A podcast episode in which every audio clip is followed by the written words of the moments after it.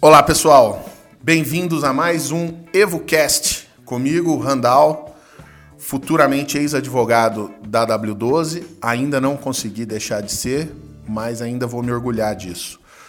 Comigo aqui o Marcos Tadeu, da Allianz Fitness, um cara que, na falta de denominação melhor, é um dos sócios fundadores do mercado de fitness hoje em dia, um dos caras que chegou aqui quando tudo era mato e, para quem o segue no Facebook, é o emissor dos palpites não solicitados de toda sexta-feira. Quem não segue, eu recomendo. Bom dia, Tadeu. Bom dia, bom dia aos ouvintes. Obrigado aí. Se eu sou sócio fundador, tá na hora de eu ver, de eu ver o meu retorno aí desse investimento de sócio. Aí. É um prazer estar aqui com vocês e espero que a gente possa aí, de alguma forma contribuir com os ouvintes aí. Acho super legal esse modelo de podcast e vamos ver o que, que vai dar. Legal. Tadeu está aqui comigo. A gente vai falar hoje sobre low costs, a influência das low costs no mercado, é, o comportamento que algumas low costs despertam e tudo que permeia esse assunto, né? Porque normalmente algumas situações quebram paradigma, balançam o status quo e até gera desconforto. No caso das low cost personificadas por uma grande rede, às vezes a gente vê uma situação até de ódio, né? um, sentimento exacerbado aí. Existe motivo para isso, Tadeu? Para ódio, provavelmente não.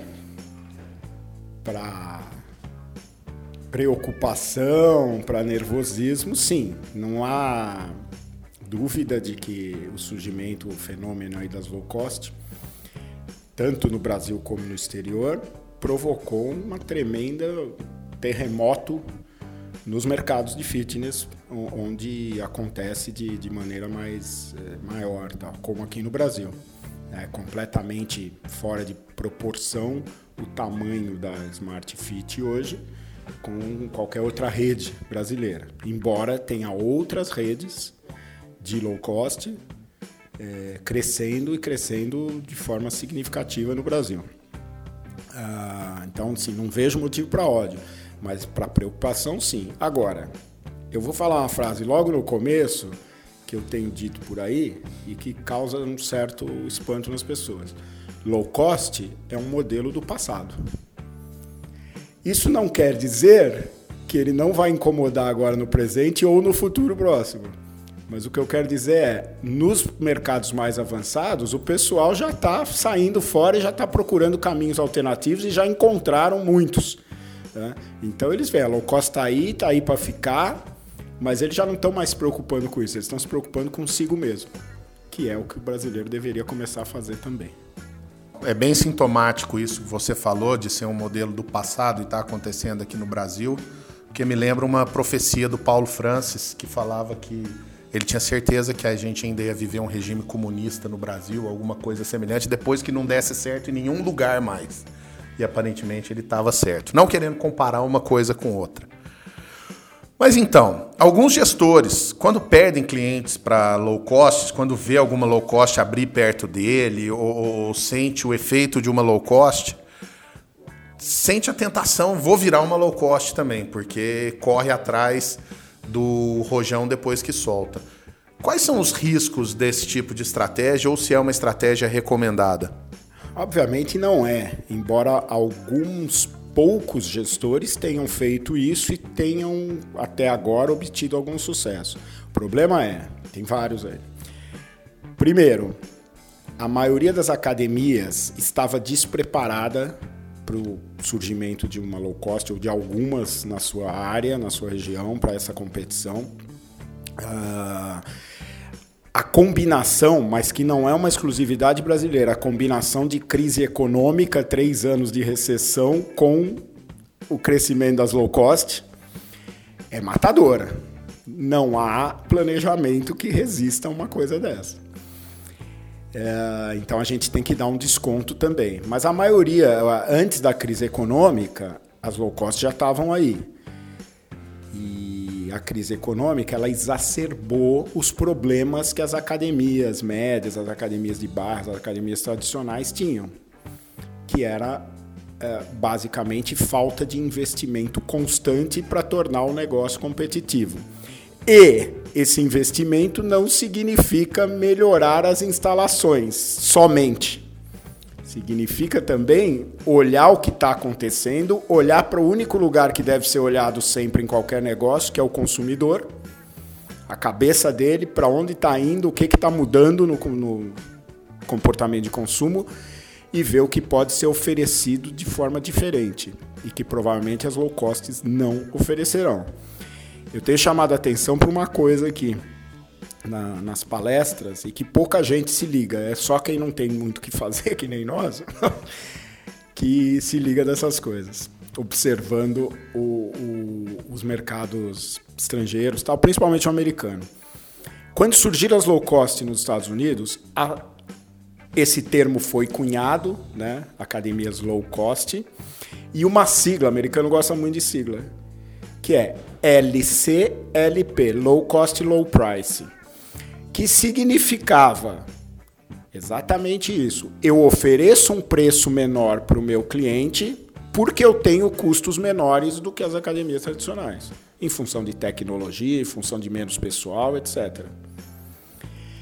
Já há cerca de três anos, desde 2015 mais ou menos, os analistas do mercado americano e os analistas que cunham né, essas siglas, esses termos, eles não usam mais essa sigla eles usam a sigla HVLP, que é High Volume Low Price.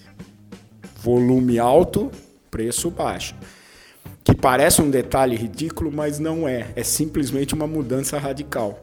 Significa, eu continuo oferecendo preço mais baixo para o meu cliente, porque eu, eu busco alto volume de pessoas, muita gente dentro da academia. A Planet Fitness, que é o exemplo de low cost nos Estados Unidos, que tem mais de mil unidades, não é, oferece franquia, tal, não permite que o franqueado abra num ponto que, feito o estudo de geomarketing, não tenha potencial para pelo menos 6 mil clientes. 6 mil a 10 mil. Se tiver menos de 6 mil potencial, vamos procurar outro ponto. Isso é significativo por quê? Porque mudou. As low cost começaram uma sala de musculação gigante, uma sala de cardiovascular gigante. Era isso. Mas o consumidor mudou rapidamente, ele não quer só mais. Só isso. Então hoje as low cost têm aulas de ginástica, as low cost têm circuitos de funcional e estão inventando e estão colocando coisas, tanto aqui no Brasil como no, no exterior. Por quê? Porque elas estão atrás do volume. Isso significa uma coisa dolorida para as academias tradicionais aqueles clientes seus, aquele seu papo de que não, mas nós temos ginástica e isso aí vai segurar, não é mais verdade. Você já falou a frase aí do passado, né, que as low cost são um modelo de negócio do passado, mas ainda assim tem uma dúvida, um incômodo na cabeça do inconsciente coletivo dos gestores, de muita gente, se as low costs vão realmente dominar o mercado e quais que são os cenários futuros que você vislumbra aí? Ok. É... Não vão, para ser bem claro. Por quê? As low cost são uma realidade que continuará aí por muito tempo, não sei quanto, mas continuará. Então, todos os gestores têm que estar atentos para isso. Você vai conviver. As cidades onde não tem low cost, ainda as cidades menores, em algum momento vai chegar, uma das marcas. Porém, é, o que, que deve acontecer vamos dividir a, a, resposta em duas partes. O que deve acontecer com as low cost? O que, que eu acredito? Não sou o único, tem muita gente no mundo olhando isso, analistas tal, e eu acompanho.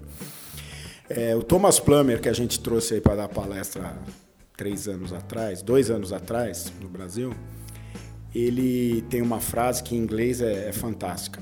How low can you go? Quão baixo seu preço pode chegar?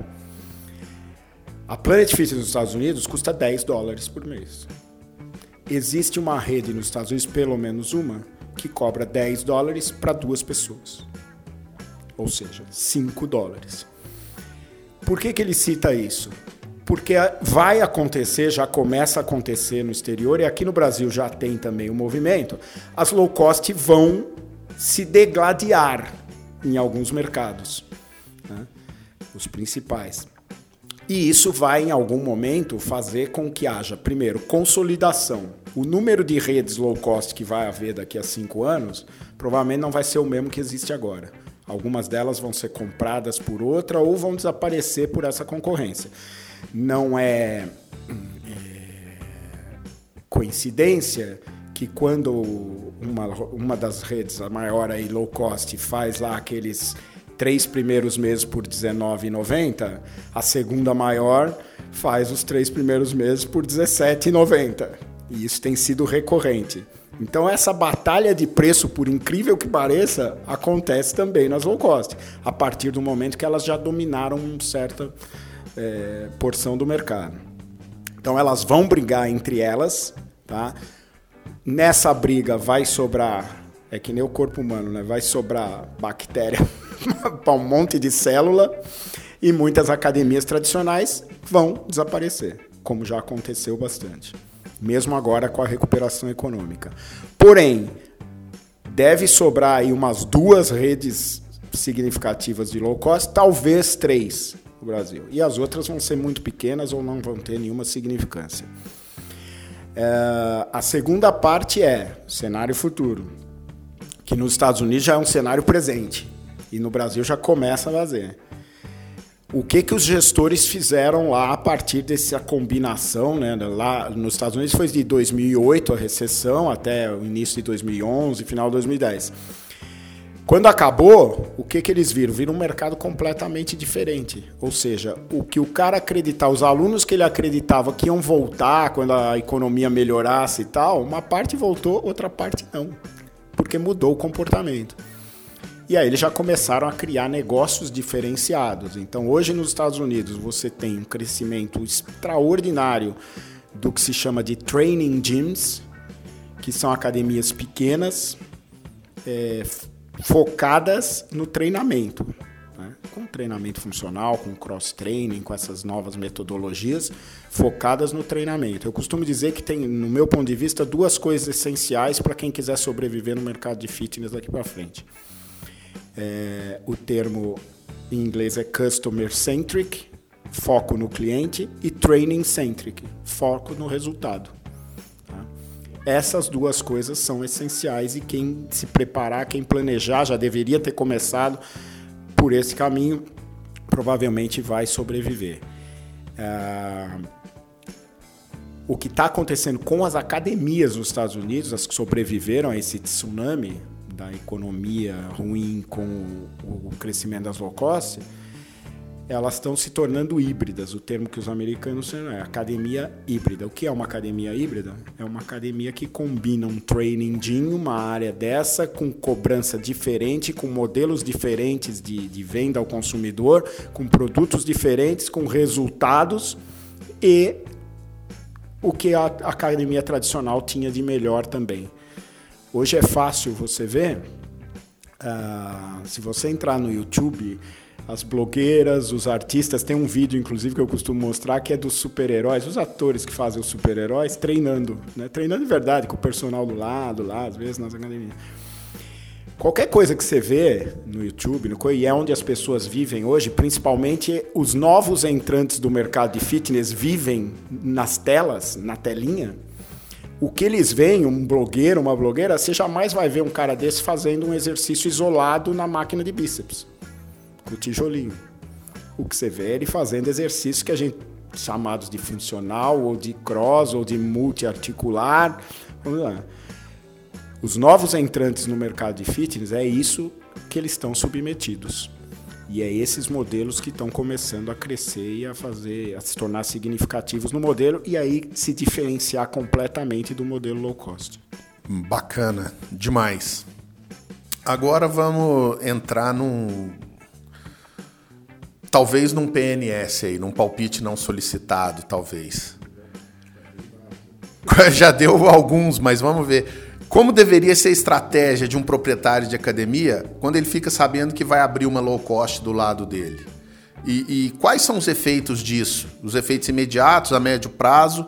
Como que isso funciona, mais ou menos, no cenário do cara que está lá com a academiazinha dele, arroz com feijão, e ele recebe a notícia, vai abrir uma low cost a 200 metros daqui? Essa pergunta é ótima. A resposta provavelmente é não solicitada, como você mencionou. Eu estive há duas semanas dando uma palestra a convite do CREF 9 do Paraná, uma cidade paranaense. E no caminho do aeroporto até a palestra, eu fiquei sabendo que havia aberto a primeira low cost lá há cerca de um mês, menos de um mês. E a pessoa que estava me levando ao aeroporto, que pertencia ao CREF, falou: pô, e os proprietários aqui, os gestores, estão ligando para nós, estão nos procurando para saber o que, que o CREF pode fazer para ajudar. Eu fiquei com essa informação guardada e no início da palestra, logo após o bom dia, eu coloquei a minha primeira informação para aqueles gestores. Falei para eles: olha, fiquei sabendo que abriu uma low cost aqui. É, isso mesmo, ah, Então eu queria dizer para vocês o seguinte, e que vocês estão procurando o CREF para pedir ajuda. Então, é, eu queria que vocês fossem todos para o inferno. Porque o fenômeno low cost existe no Brasil desde 2009.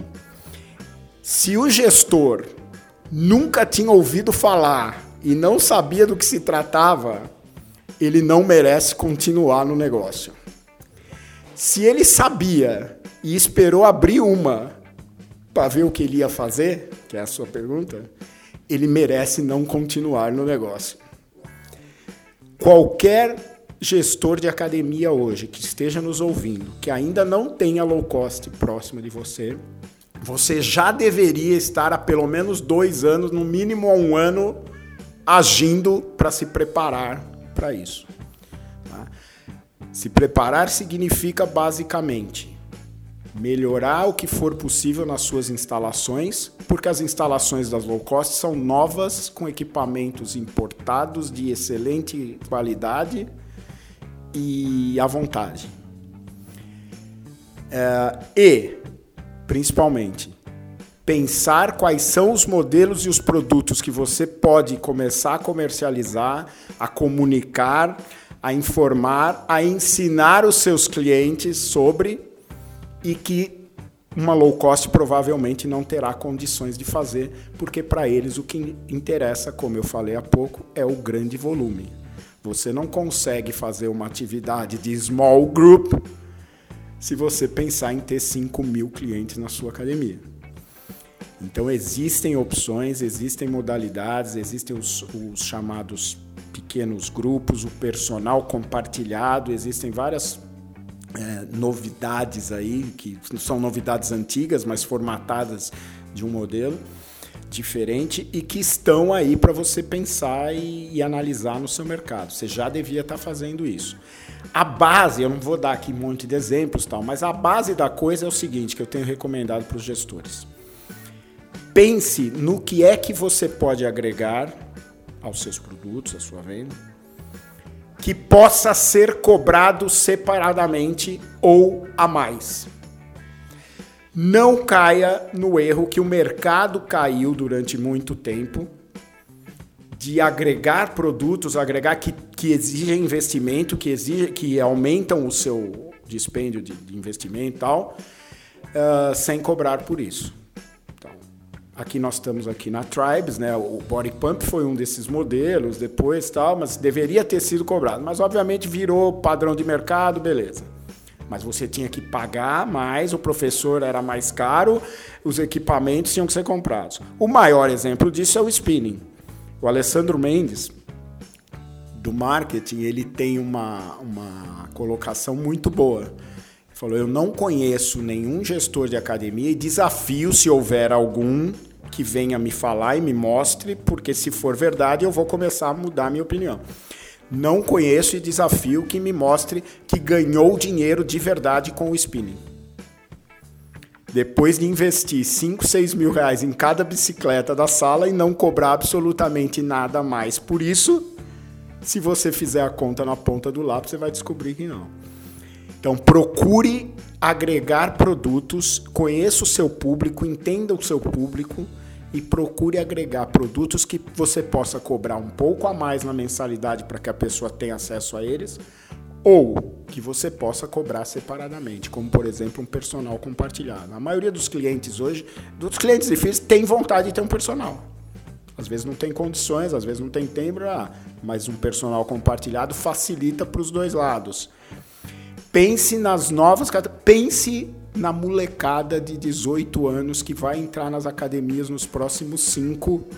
O que é que significa academia para eles? Uma parte deles, academia é musculação e cardiovascular. Isso eles vão encontrar na low cost e você não vai conseguir competir com isso. Uma outra parte deles vê outro tipo de treinamento no YouTube, na, nas redes sociais lá, e tem interesse em buscar. Um exemplo, por exemplo, é o, o CrossFit, os boxes de CrossFit. Quem que está no box de CrossFit hoje é, as mesmas, é a mesma categoria, o mesmo tipo de pessoa que em 1984 fazia ginástica aeróbica, em pouquíssimas academias que ofereciam.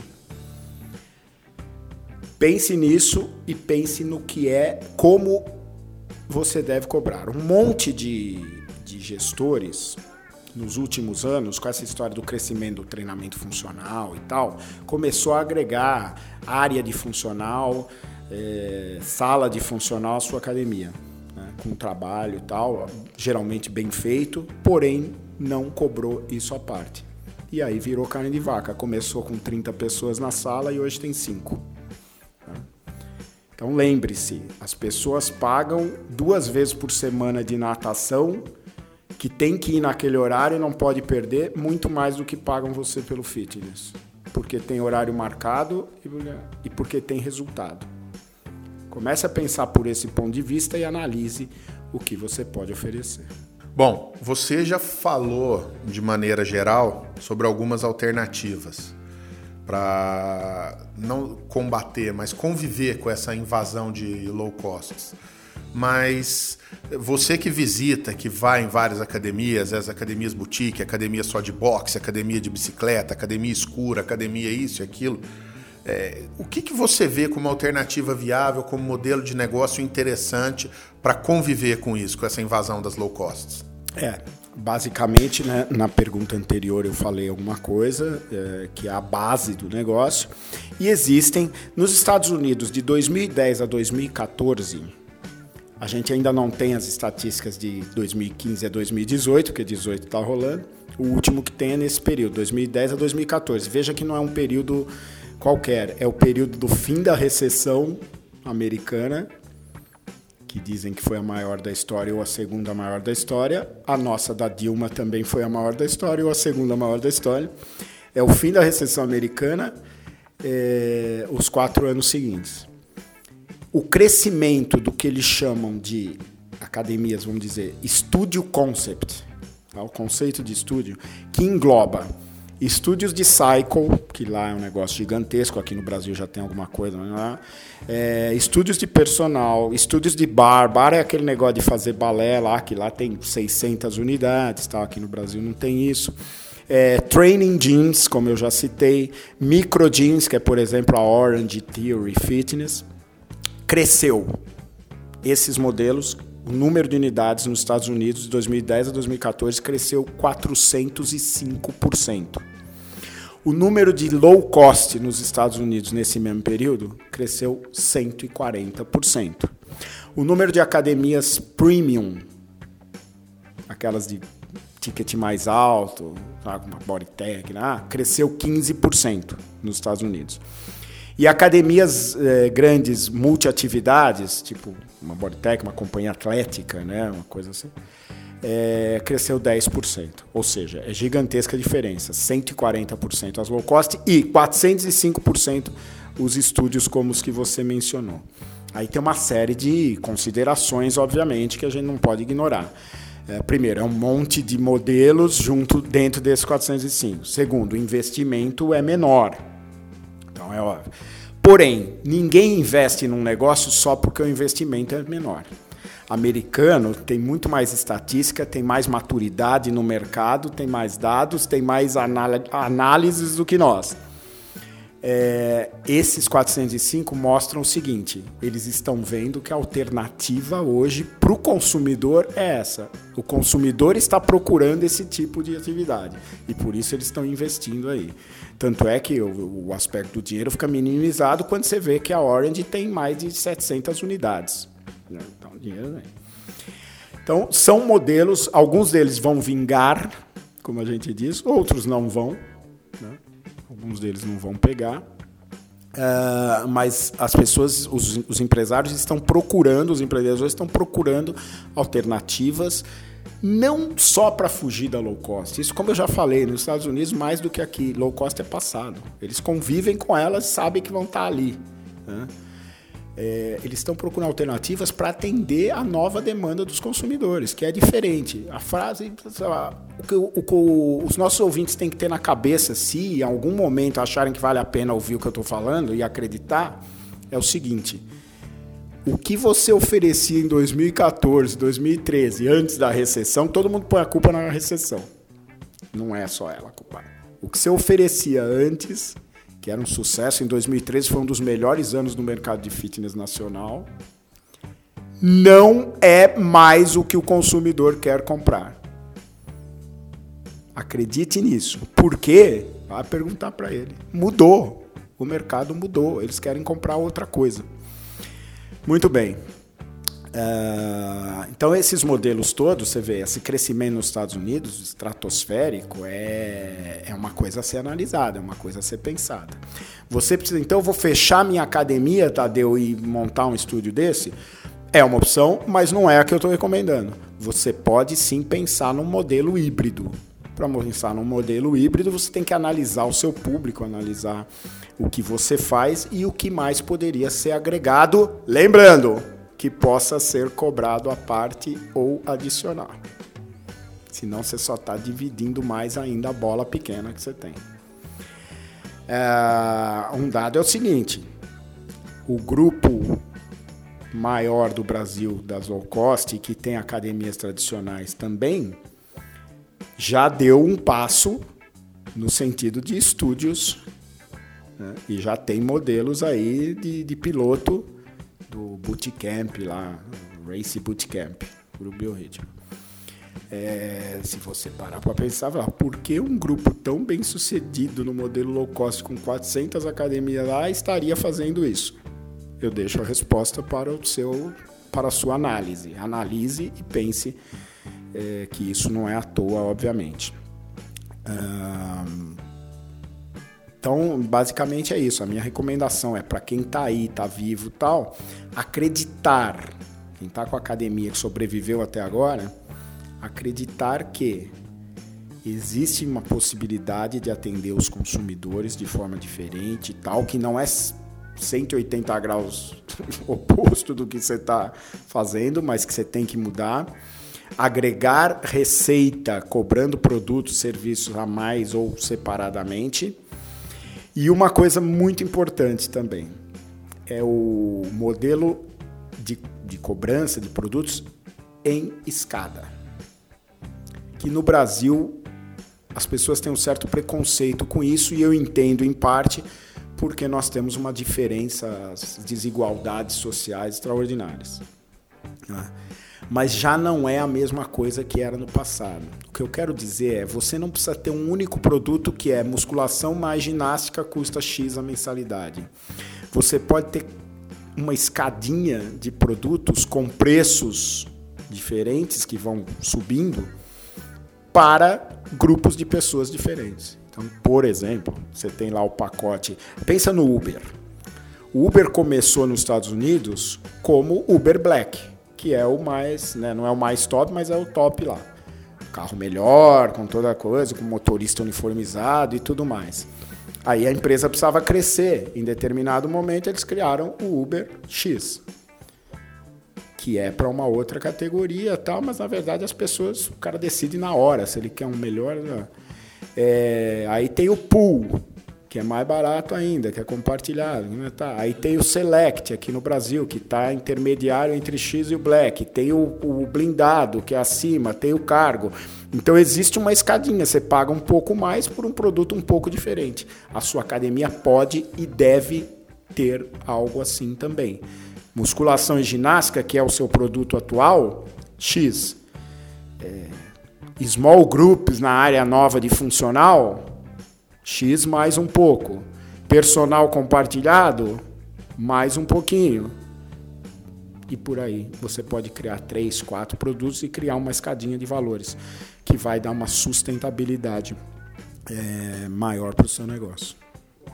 Bom, a gente está aqui falando sobre como conviver, como combater, como evitar, mas para não ficar só no aspecto negativo das low costs, a gente podia falar também sobre as principais contribuições que esse modelo de negócio trouxe para o nosso mercado desde que surgiu e de que maneira ele vem contribuindo. Eu, que não sou nenhum especialista nem nada, penso aqui numa analogia com o futebol, quando dizem que no campeonato inglês eles contrataram jogadores estrangeiros para conviver com os ingleses. Então, arrastou alguns indisciplinados, beberrões e amadores quase que a contragosto algum nível de profissionalismo. Tem alguma similaridade com isso ou não?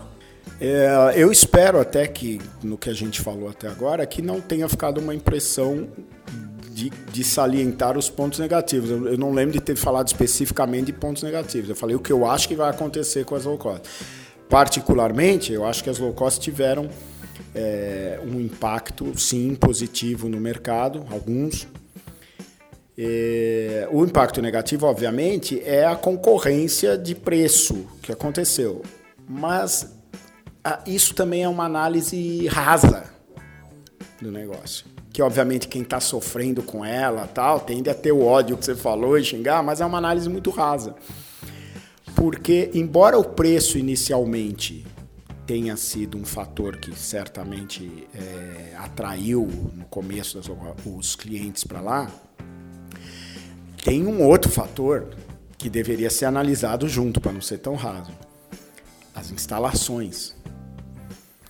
Então o cara passou a ter por um preço menor e às vezes não, às vezes por um preço muito similar, porque nós estamos falando, né, uma coisa é falar do Itaim Bibi, a outra coisa é falar de Parelheiros, né, que tinha academias também que cobravam 70, 80 reais por mês, mas tinha uma instalação completamente degradada. E aí che chega um, um, modelo de academia que tem mais ou menos esse mesmo valor, né? Hoje em São Paulo, o valor da Smart é, nas academias de São Paulo, a grande maioria é 89. É, e o ticket médio é mais alto do que isso, em função da, daquelas taxas cobradas tal. É, então nós temos esse impacto aí que eu vejo como positivo. As academias, grande parte das academias no Brasil, exacerbado esse problema pela crise econômica, estavam sucateadas.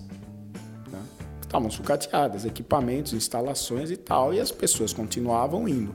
Aí surgiu no mesmo bairro uma academia, o contrário, completamente sucateada, com equipamentos super novos, instalações boas, vestiários bons, é, facilidade, né? Todo mundo quer passar o dia inteiro no, no celular, fazendo as coisas, olhando as redes sociais, usando os aplicativos mas nenhuma academia tinha se dado ao trabalho de pensar e se eu facilitar a vida do cara para ele fazer a matrícula e tudo mais e usar o computador e o, e o telefone celular e, e, não precisar dessa burocracia toda. Enfim. Uh, então mexeu com o mercado, esse é o aspecto mais positivo. Mexeu com o mercado. Tudo que mexe com o mercado não é no fitness, em qualquer mercado. Uh, a, low cost pode ser chamada no mercado de fitness uma entre aspas, tecnologia disruptiva. Porque disruptivo no sentido que mudou o modelo vigente de uma forma muito forte, muito impactante. É, em curto período de tempo, provocou o que provocou. É, mas nós não temos nenhuma reclamação quando surge o Uber, que é uma disrupção, e, e outros modelos aí de tecnologia, a gente acha o máximo. Nesse mercado foi a mesma coisa. As academias sofreram tal, mas a maioria delas não estava preparada para uma concorrência não só de preço, para uma concorrência de instalação, de facilidade. Muito bem. Reconheço e, e, um monte de gente vai xingar a gente por causa disso, vai me xingar, que um, muitas academias estavam bem preparadas, tinham instalações excelentes e mesmo assim tiveram que penar. A maioria das que eu conheço estão aí ainda, estão aí sobrevivendo e já estão tomando medidas há algum tempo para se diferenciar e para manter de alguma forma o seu ticket médio. Então, é, o princípio se mantém. Do ponto de vista positivo, eu vejo isso, essa chacoalhada no negócio. Existe um livro que eu li recentemente, é, chama O Dilema dos Inovadores. Não sei se tem, se tem no Brasil, se tem em português. É um livro pesado até, mas foi muito bom ele cair na minha, na minha malha, porque o princípio dele que o autor defende, e ele é um doutor, pesquisador na área de, de administração, né? o princípio que ele defende é basicamente o seguinte: na história aí da, do, das empresas nos últimos 30 anos, as empresas que perderam, que eram líderes de mercado, dominavam e por uma tecnologia disruptiva perderam grande parte do mercado ou até fecharam, ele defende uma coisa que é para aliviar a culpa de todos nós. Elas não fizeram nada de errado do ponto de vista delas.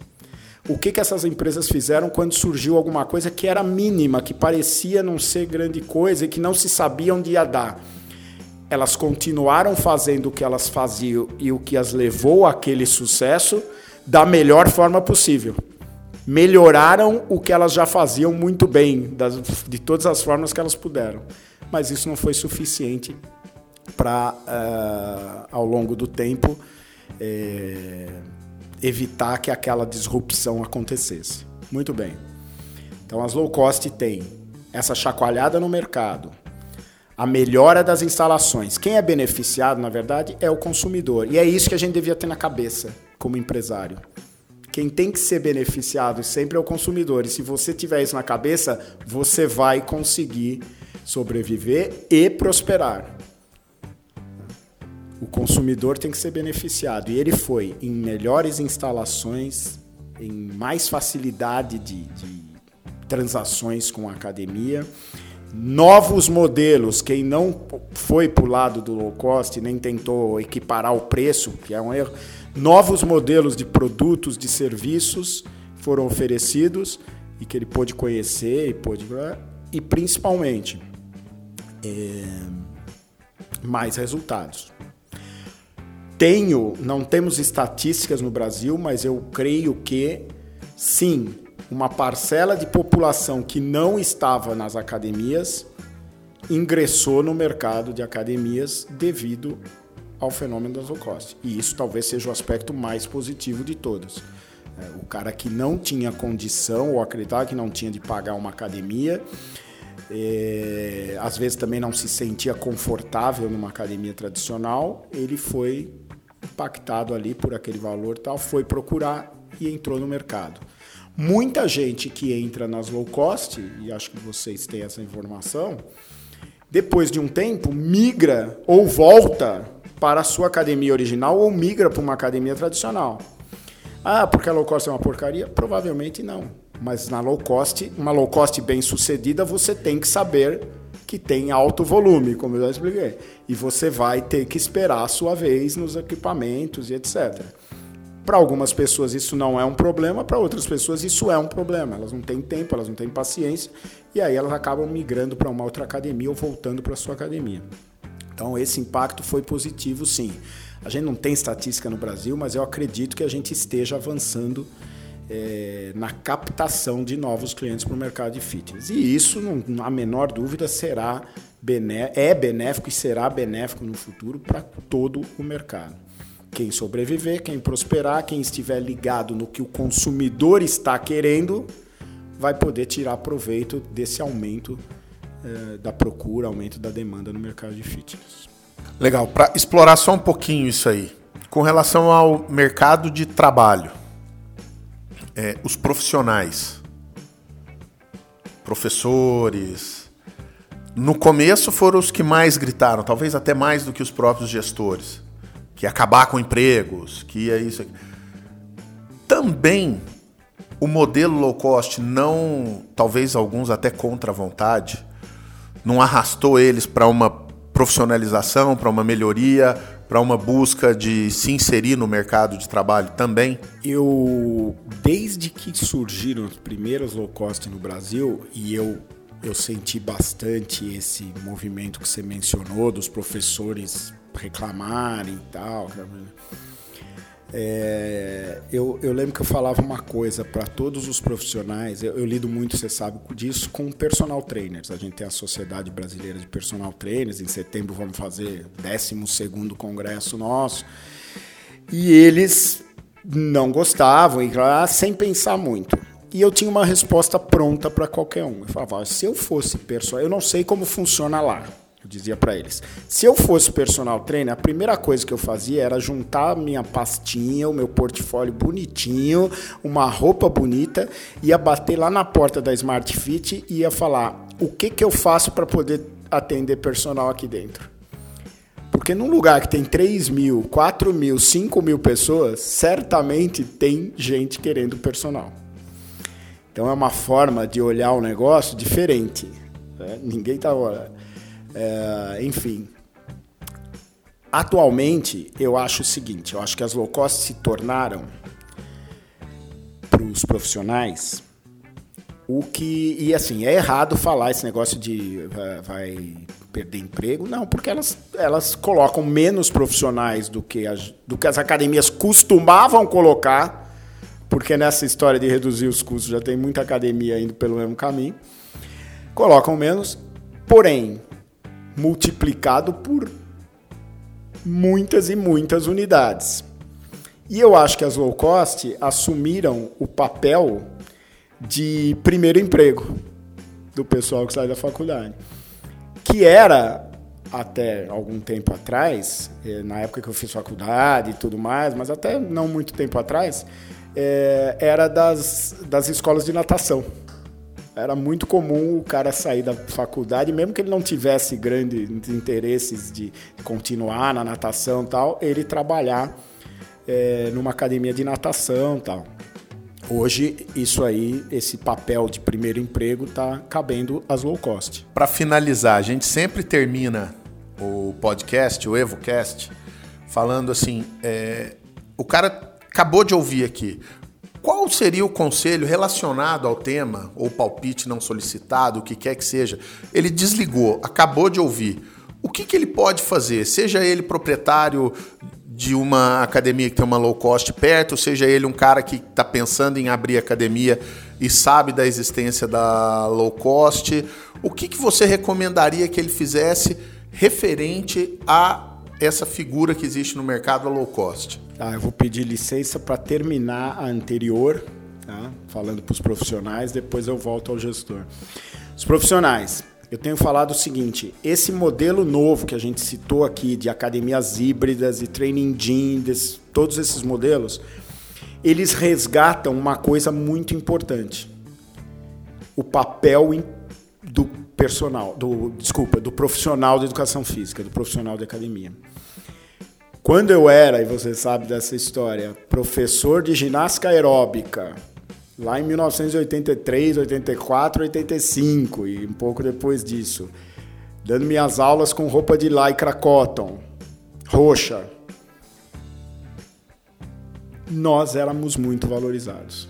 Eu jamais achei que eu fui mal valorizado durante a minha carreira de professor de aula de grupo. Eu acho que o valor hora-aula era bom, eu tinha um reconhecimento e era o ponto nevrálgico do negócio. Se a gente resolvesse parar de dar aula, era um problemaço. Isso volta agora com aquele conceito que eu mencionei das academias training centric, centradas no resultado. Quando você tem o consumidor que está procurando resultado, você se dispõe a oferecer resultado, o personagem central de oferecer resultado é o profissional. As academias já estão percebendo isso, já tem muita gente aí trabalhando com profissionais de alto nível, treinando essas pessoas para oferecer o melhor, para dar resultado. E, e esses caras estão voltando a ter destaque dentro das academias. O que, convenhamos, se perdeu sim ao longo do tempo. Por muito tempo, o professor deixou de ser muito importante para ser médio importante ou de pouca importância. Hoje, nesses modelos novos, para dar resultado de verdade, o, o professor tem aí uma, uma nova oportunidade. Claro que vai depender de cada um do que ele vai fazer. Quanto aos gestores, o que fazer? Já falamos sobre isso. Pare imediatamente de pensar somente nos boletos que você tem para pagar amanhã. Tem mais gente aí para fazer isso. E vá pensar no que é que o seu consumidor quer que você ofereça para ele para que você possa cobrar por isso e daqui a pouco poder pagar os boletos sem ser a única coisa que passa pela sua cabeça.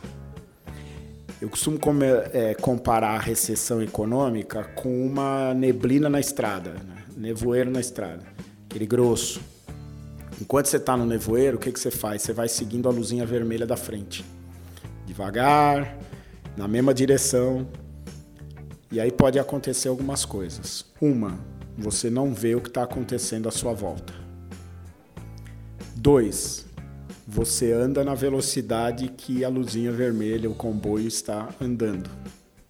Portanto, você não vai passar na frente de ninguém.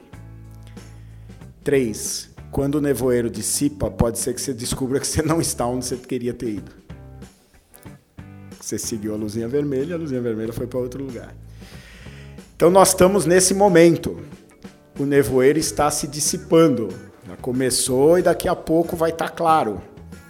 Quando estiver claro, você vai descobrir que o seu consumidor não quer mais o que você tem a oferecer. Portanto, a partir deste instante, desligue aí o, o coisa, acaba o podcast, levanta da sua mesa e vai pensar no que é que você vai oferecer, vai planejar com seus professores, com seus coordenadores, criar novos produtos, criar novas é, estratégias para oferecer para esse novo consumidor.